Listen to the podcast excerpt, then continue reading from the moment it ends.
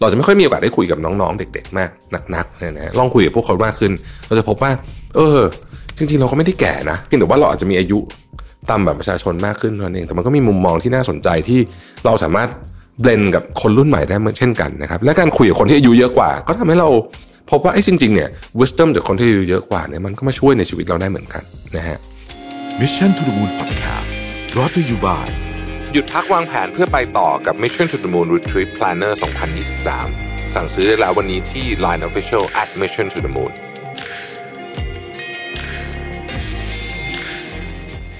สวัสดีครับ ยินดีต้อนรับเข้าสู่ Mission to the Moon Podcast นะครับ คุณอยู่กับรวิทยานุสาหะครับ วันก่อนเนี่ยผม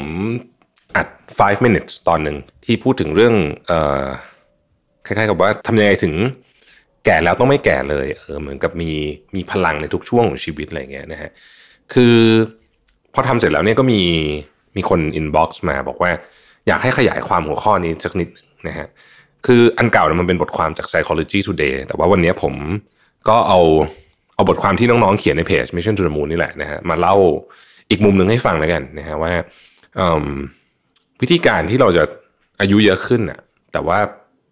ไม่แก่ไปตามอายุในเชิงของความคิด หรือว่าเป้าหมายหรือว่าพลังข้างในเนี่ย จะต้องทำยังไงนะครับ เราเริ่มตั้งคำถามนี้ก่อนว่า คุณจำชีวิตช่วงอายุ20 something ได้ไหมสำหรับคนที่อายุเยอะกว่านั้นแล้วเนี่ยนะฮะลองย้อนกลับไปดูนะครับ ชีวิตช่วง 20เนี่ยนะฮะ20 นิดๆเนี่ย เรามีทั้งเวลา มีความอยากรู้อยากเห็น มีพลัง มีมีความเข้าใจโลกระดับหนึ่งแล้ว แล้วก็มีวุฒิภาวะพอสมควรนะครับ จริง ๆ เนี่ย ในวัยที่ต้องบอกว่าสมบูรณ์แบบที่สุดเนี่ยนะฮะคือช่วงมันจะยี่ห้าเพราะว่ามันมีเหตุผลเกี่ยวเรื่องของการพัฒนาสมองด้วยยี่สิบยี่สิบห้าเนี่ยเป็นช่วงเวลาที่สมองถูกพัฒนาอย่างเต็มที่สมองส่วนหน้านะครับ ซึ่งเป็นสมองส่วนที่เราเรียกว่า executive function นะเอาไว้ตัดสินใจเรื่องยากๆพวกนี้นะฮะเพราะฉะนั้นช่วงเวลานั้นเนี่ยมันจะเป็นช่วงเวลาที่สมบูรณ์แบบมาก เพราะว่าร่างกายก็ยังพร้อมนะฮะแข็งแรงนะครับ จะนอนสองสามชั่วโมงก็ทำงานได้นะฮะแล้วก็พลังสมบูรณ์นะครับ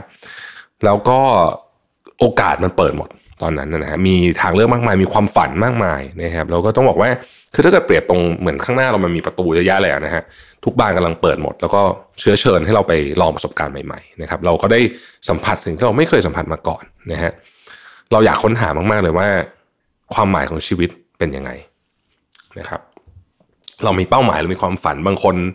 อาจจะทำได้ตั้งแต่ช่วงเวลานั้นแล้วด้วย ซึ่งก็ถือว่าเป็นสิ่งที่ดีมากนะฮะแต่ว่าสำหรับคนส่วนใหญ่เนี่ย มันเป็นความฝันที่วันหนึ่งจะทำให้สำเร็จ นั่นคือชีวิตช่วง 20 ต้นๆนนะครับ แต่พอผ่านไปสักระยะนะฮะเข้าสู่ช่วงเนี่ยวัยกลางคนนะฮะสี่สิบสี่สิบกว่าเนี่ยนะฮะเราต้องเผชิญกับอุปสรรคมากมายนะครับระหว่างการทำงานเรื่องหลาย ๆ อย่างเลยเราไม่ได้เตรียมใจมาก่อนเลย ช่วงที่เราอายุ20กว่าเนี่ยภาระมันยังไม่เยอะ คุณพ่อคุณแม่ก็ยังแข็งแรงอยู่ส่วนใหญ่นะฮะ พอเริ่มอายุเนี่ยเข้าสู่วัยกลางคนปุ๊บเนี่ยนะฮะมันก็จะเกิดเรื่องต่างๆที่เราไม่เคยคาดฝันมาก่อน อาจจะไม่มีใครบอกเลยด้วยซ้ำว่าเฮ้ยมันจะมีเรื่องแบบนี้นะฮะแล้วเราก็จะวุ่นวายมาก คนที่อายุช่วงนี้ประมาณทักสามสิบห้าขึ้นไปเนี่ยจะรู้สึกว่าปีปีหนึ่งมันเร็วมากนะฮะอ้าวเดี๋ยวสิ้นปีแล้วเดี๋ยวสิ้นปีแล้ว ยังไม่ได้ทำอะไรเลย รู้ตัวทีเงยหน้าขึ้นมาก็อายุเริ่มเยอะอย่างจริงจังแล้วนะครับ กลับมาสำรวจความรู้สึกของตัวเองว่า เอ๊ะ แล้วความฝันของเราที่เราเคยฝันตอนอายุยี่สิบกว่าเนี่ย มันได้ไปถึงไหนแล้วนะฮะคนจำนวนมากจะพบว่าเราไม่ได้ ไม่ได้สิ่งที่ฝันไว้นะฮะไม่ได้สิ่งที่ฝันไว้ เพราะว่าแล้วรู้ตัวด้วยนะว่าอาจจะไม่ได้แล้ว เพราะเวลามันเริ่มเหลือน้อยละถ้าเป็นชีวิตคนทำงานเนี่ยนะครับส่วนใหญ่เกษียณห้าสิบห้าถึงหกสิบใช่ไหมถ้าคุณสี่สิบห้าแล้วเนี่ยคุณก็พอจะเริ่มเห็นแล้วแหละว่าอีกสิบปีคุณจะทำอะไรได้บ้าง ในในในช่วงก่อนทำงานทำงานอย่างน้อยที่สุด ในสิ่งที่เรากำลังอยู่ในตอนนี้นะฮะนี่เป็นหนึ่งในสาเหตุ นะคือ realize แล้วว่าเฮ้ยความฝันที่เราอยากได้เนี่ยอาจจะไม่ได้ นี่เป็นหนึ่งในสาเหตุที่ทำให้เราเกิดสิ่งที่เรียกว่า midlife crisis ด้วยนะฮะหลายคนเนี่ยรู้สึกว่าเฮ้ยทำไมเราอายุถึงขนาดนี้แล้ว เราเคยคิดภาพตัวเราในตอนวัยสี่สิบเมื่อสิบยี่สิบปีที่แล้วเนี่ยว่าเป็นแบบหนึ่งแต่มันไม่ได้อะนะฮะสุขภาพสังขารก็เริ่มเริ่มโรยลาลง เราเริ่มรู้สึกว่าชีวิตไม่มีความหมาย หลายครั้งเนี่ยคนจำนวนมากที่เข้าสู่วัยกลางคนเนี่ยนะฮะจะรู้สึกว่าพวกเขาเนี่ยเสียความหมายของการใช้ชีวิตไป ไม่ว่าจะเป็นด้วยการที่ต้องแบกรับหน้าที่ความรับผิดชอบกดดันมายาวนานนะครับทั้งเรื่องภาระการเงิน การจดกดดันจากคนรอบข้างว่าต้องประสบความสำเร็จ หรือที่ใหญ่ที่สุดคือการกดดันจากตัวเอง บางคนก็ต้องเลี้ยงดูครอบครัว บางคนต้องเลี้ยงดูทั้งพ่อแม่นะครับ บุตรหลานด้วยนะฮะคือที่เขาเรียกว่า sandwich generation เนี่ยนะฮะก็ทำให้เป้าหมายชีวิตและความสุขส่วนตัวของคนวัยกลางคนเนี่ยค่อยๆ ลดทอนถูกลดทอนไป จนในที่สุดเนี่ยมันหายไปนะฮะ เราก็กลายเป็นชีวิตที่แบบหวงหวงว่างเปล่าไม่รู้ว่าจะแบบจะเป็นยังไงต่อไปจะตื่นมาทำไมมันรู้สึกไม่มีแรงผลักไม่มีไม่มีไม่มีสิ่งที่ทำให้เราเป็นพลังเหมือนตอนที่อายุยี่สิบกว่าถ้าใครรู้สึกแบบนี้อย่าปล่อยให้ความรู้สึกแบบนี้อยู่ในใจนานเกินไปนะครับ ไม่ว่าเราจะแบกรับภาระหน้าที่ใหญ่ขนาดไหนก็ตามมีความกดดันอะไรก็ตามเนี่ยแต่ความสุขและสิ่งที่เป็นความหมายของชีวิตเราเนี่ยก็สำคัญไม่แพ้กันนะฮะเป้าหมายของชีวิตเนี่ยสำคัญอย่างไรต่อคนที่อายุ เริ่มเยอะขึ้นนะครับ ประโยชน์อย่างแรกเลยที่เห็นได้ชัดของการมีเป้าหมายชีวิตสำหรับคนที่เข้าสู่วัยกลางคนเนี่ยคือเรื่องของสุขภาพนะฮะคนวัยนี้จะเริ่มมีปัญหาเรื่องสุขภาพละนะครับ มาจากสภาพร่างกายที่ค่อยๆ เสื่อมถอยลงนะฮะแต่ว่าการมีเป้าหมายในชีวิตณจุดนี้เนี่ยช่วยบรรเทาอาการบาดเจ็บทางร่างกายได้อย่างไม่น่าเชื่อนะครับเอริกคิมจาก Harvard School of Public Health ได้บอกว่าจากการศึกษาข้อมูลด้านสุขภาพนะฮะและการเกษียณอายุที่มหาวิทยาลัยมิชิแกนเนี่ยเขาสามารถสังเกตได้ว่า ผู้สูงอายุที่บอกว่าตัวเองมีเป้าหมายของชีวิตที่ชัดเจนเนี่ยนะครับ สามารถรักษาความคล่องแคล่วทางร่างกายได้ สูงกว่าผู้สูงอายุที่ไม่มีเป้าหมายของชีวิตถึง 4 ปีด้วยกัน นอกจากนี้เนี่ยแพทริกฮิวจากจาก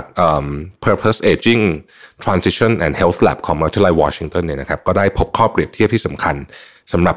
ผู้สูงวัยที่มีจุดมุ่งหมายในชีวิต คือพวกเขาสามารถรักษาการทำงานขั้นสูงของสมอง หรือว่า cognitive functions ได้ดีนะฮะส่งผลให้พวกเขามีอายุที่ยืนยาวขึ้นนะครับแล้วก็มีสมองที่ที่ใช้งานได้ดีขึ้นด้วย สังเกตได้จากคนเหล่านี้มีแนวโน้มจะพัฒนานิสัยในการดูแลเรื่องสุขภาพของตัวเองมากขึ้นนะครับ เช่น ใช้ไหมขัดฟัน และแปลงฟันมากกว่าคนทั่วไปเรื่องเรื่องนี้เป็นเรื่องเล็ก ๆ แต่อย่าไม่ใช่เรื่องเล็กเลยนะเรื่องไหมขัดฟันเรื่องอะไรพวกนี้เนี่ยออกกำลังกายมากกว่าคนทั่วไปนะครับมีความยินดีที่จะไปพบแพทย์เพื่อตรวจสุขภาพมากกว่าคนทั่วไปด้วย เพราะฉะนั้นเห็นได้ว่าการมีเป้าหมายชีวิตเนี่ยไม่เพียงเกี่ยวกับเรื่องภายในจิตใจเท่านั้นมันยังส่งผลกระทบต่อเรื่องร่างกายด้วยนะครับ ทีนี้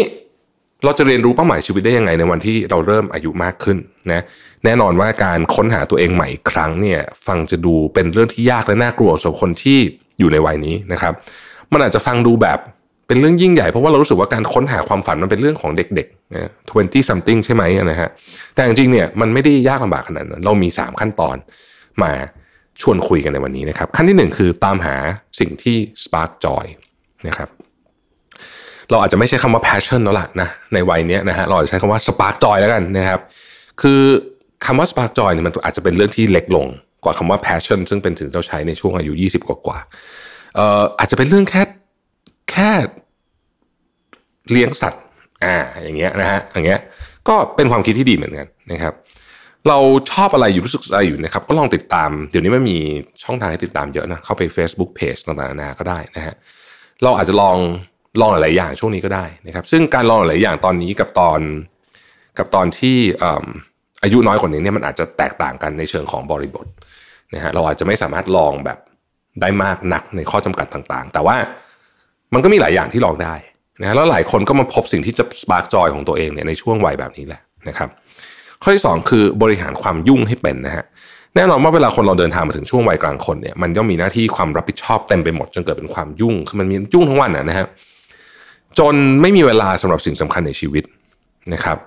คือบางคนเนี่ยรู้สึกว่าวันทั้งวันเนี่ย ไปอยู่กับอเจนดาของคนอื่นหมด เพราะฉะนั้นต้องบริหารให้ได้นะฮะวิธีการที่ดีมากเลย กับคนวัยนี้ก็คือว่า ต้องรู้ว่าอะไรสำคัญจริงๆ เช่นออกกำลังกายสำคัญต้องทำทุกวัน เราจะไม่ให้เรื่องไหนก็ตามมาแทรกเรื่องนี้เป็นอันขาด ต่อให้เป็นเรื่องงานก็ตามอย่างเงี้ยเป็นต้นนะฮะเราก็ถ้าเรายืนหยัดจริงๆนะเราก็ทำได้นะครับ ข้อที่3ครับคิดว่าชีวิตคือการทดลองนะฮะข้อนี้อาจจะพูด พูดง่ายแต่ทำยากนะครับ มันคือการละทิ้งความคาดหวังที่เรามีต่อชีวิต และคิดว่า เออ ตอนนี้เรากำลังทำการทดลองใหม่อีกครั้งหนึ่งนะครับ ซึ่งการคิดแบบนี้ก็จะทำให้เราเปิดใจกว้างแล้วก็ลองอะไรใหม่ ๆ มากขึ้นนะครับ ไม่ว่าจะเป็นการลองทำกิจกรรมใหม่ๆ หรือแม้แต่การลองฟังคนใหม่ ๆ ที่เราไม่เคยอยากฟังมาก่อนนะเช่น เราจะไม่ค่อยมีโอกาสได้คุยกับน้องๆ เด็ก ๆ มากนักๆนะนะลองคุยกับพวกเขามากขึ้น เราจะพบว่า เออ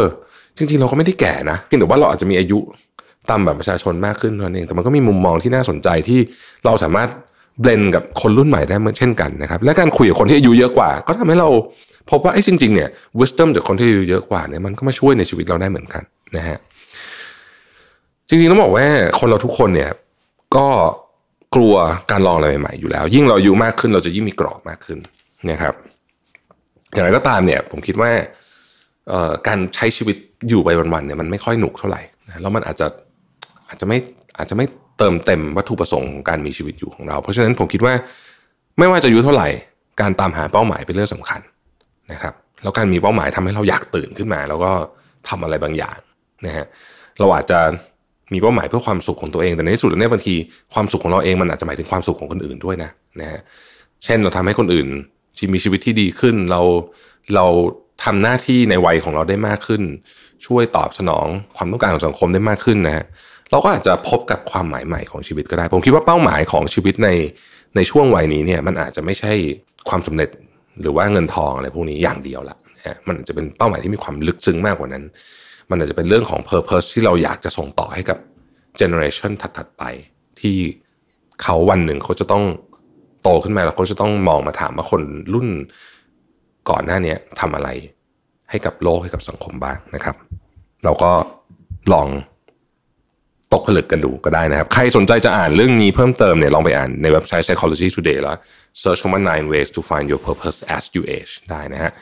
ขอบคุณที่ติดตาม Mission to the Moon นะฮะเราพบกันใหม่พรุ่งนี้ สวัสดีครับ Mission to the Moon Podcast Presented by หยุดพักวางแผนเพื่อไปต่อกับ Mission to the Moon Retreat Planner 2023 สั่งซื้อได้แล้ววันนี้ที่ Line Official at Mission to the Moon